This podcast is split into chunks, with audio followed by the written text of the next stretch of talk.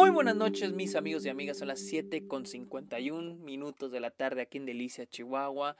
Sean bienvenidos a un nuevo episodio de Está OK, este podcast donde yo les hablo de cine, de series, de la temporada de premios, festivales y otros temas relacionados al mundo del cine.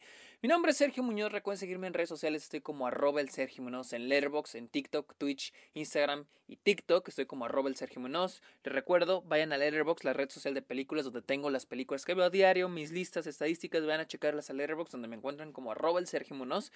Y también los invito a que le caigan a Patreon y se suscriban a Twitch a cambio de beneficios como episodios exclusivos, videollamadas, watch parties, ustedes pueden recomendar temas de los cuales me quieren escuchar hablar en el podcast, etcétera, etcétera, etcétera. Y finalmente, amigos, los invito a que vayan a Apple Podcast y le dejen un comentario, una review a esta OK. No importa si escuchan el podcast en alguna otra plataforma, vayan a Apple Podcast y déjenle una review a esta.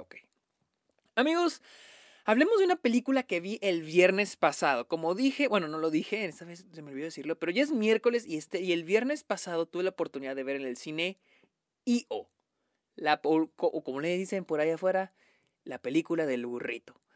Esta película se estrenó en diferentes festivales de cine, se estrenó en Cannes, se llevó el premio del jurado, se estrenó en, este, en TIFF, se estrenó en Nueva York, se estrenó en BFI y al fin llegó a cines selectos en Estados Unidos. Io sigue la historia de un burrito. Un burrito que trabaja en un circo y cuando las leyes prohíben que los animales trabajen en los circos, Io termina envuelto en una aventura en diferentes lugares de Europa. Este. Esta es una película muy encantadora, les digo, desde el punto de vista de un burrito, tan sencillo, de un burrito. Y pues vamos a ir viendo a este burrito, Io, en diferentes situaciones con diferentes personajes, en situaciones que nos van a poner muy tristes y situaciones que nos van a dar un poco de risa, situaciones en las que Io va a ser maltratado, hasta situaciones en las que Io va a sabotear un partido de fútbol. Este, creo que lo, la verdad, algo que me encanta esta película es de que es, muy tierna. Es una película que, si yo te digo de que se trata de Perry, es una película animada para niños.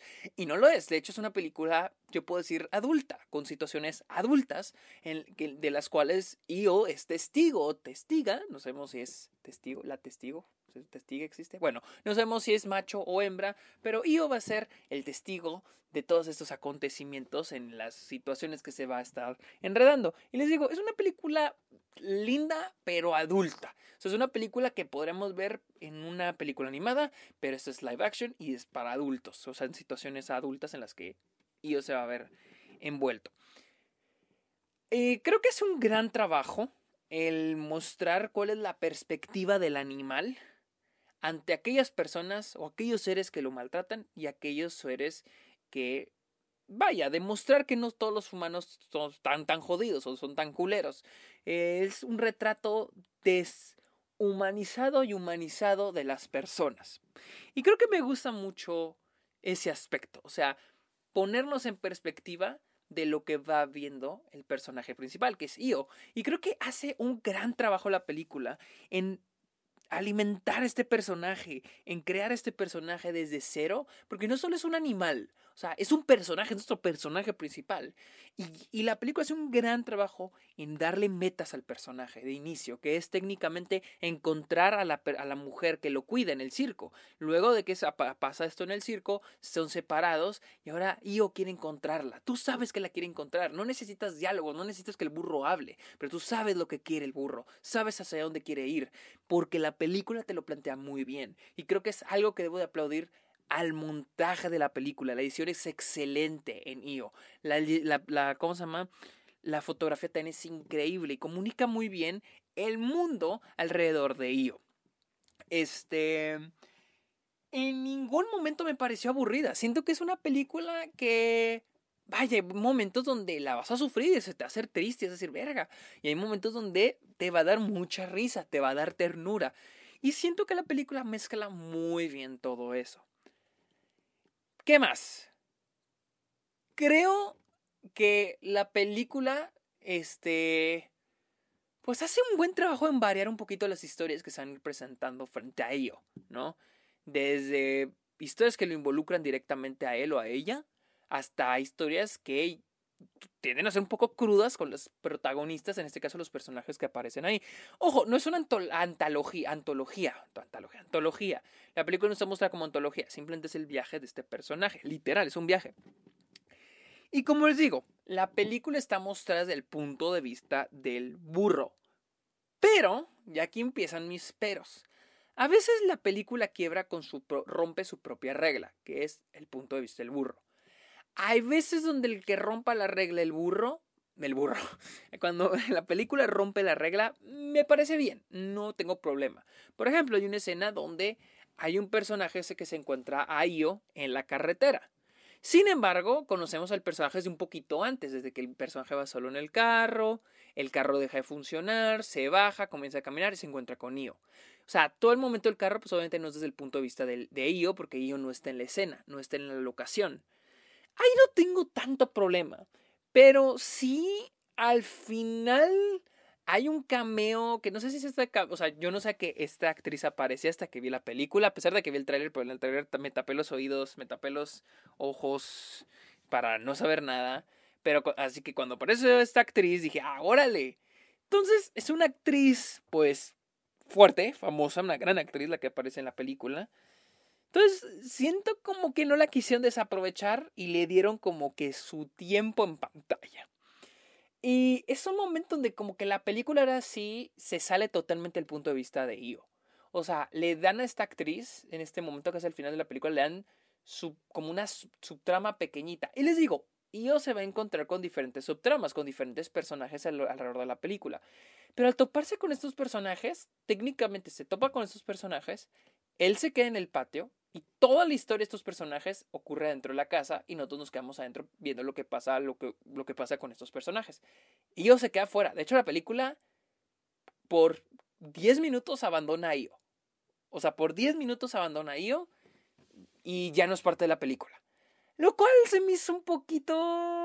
Les digo, no es como que el momento sea malo, simplemente es como estás ahora, o sea, te estoy dejando que rompas la, la regla que estableciste, que esta película es desde el punto de vista del burrito. La estás rompiendo a veces, pero está bien.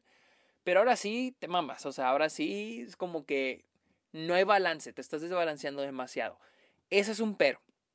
Y otro es el final de la película.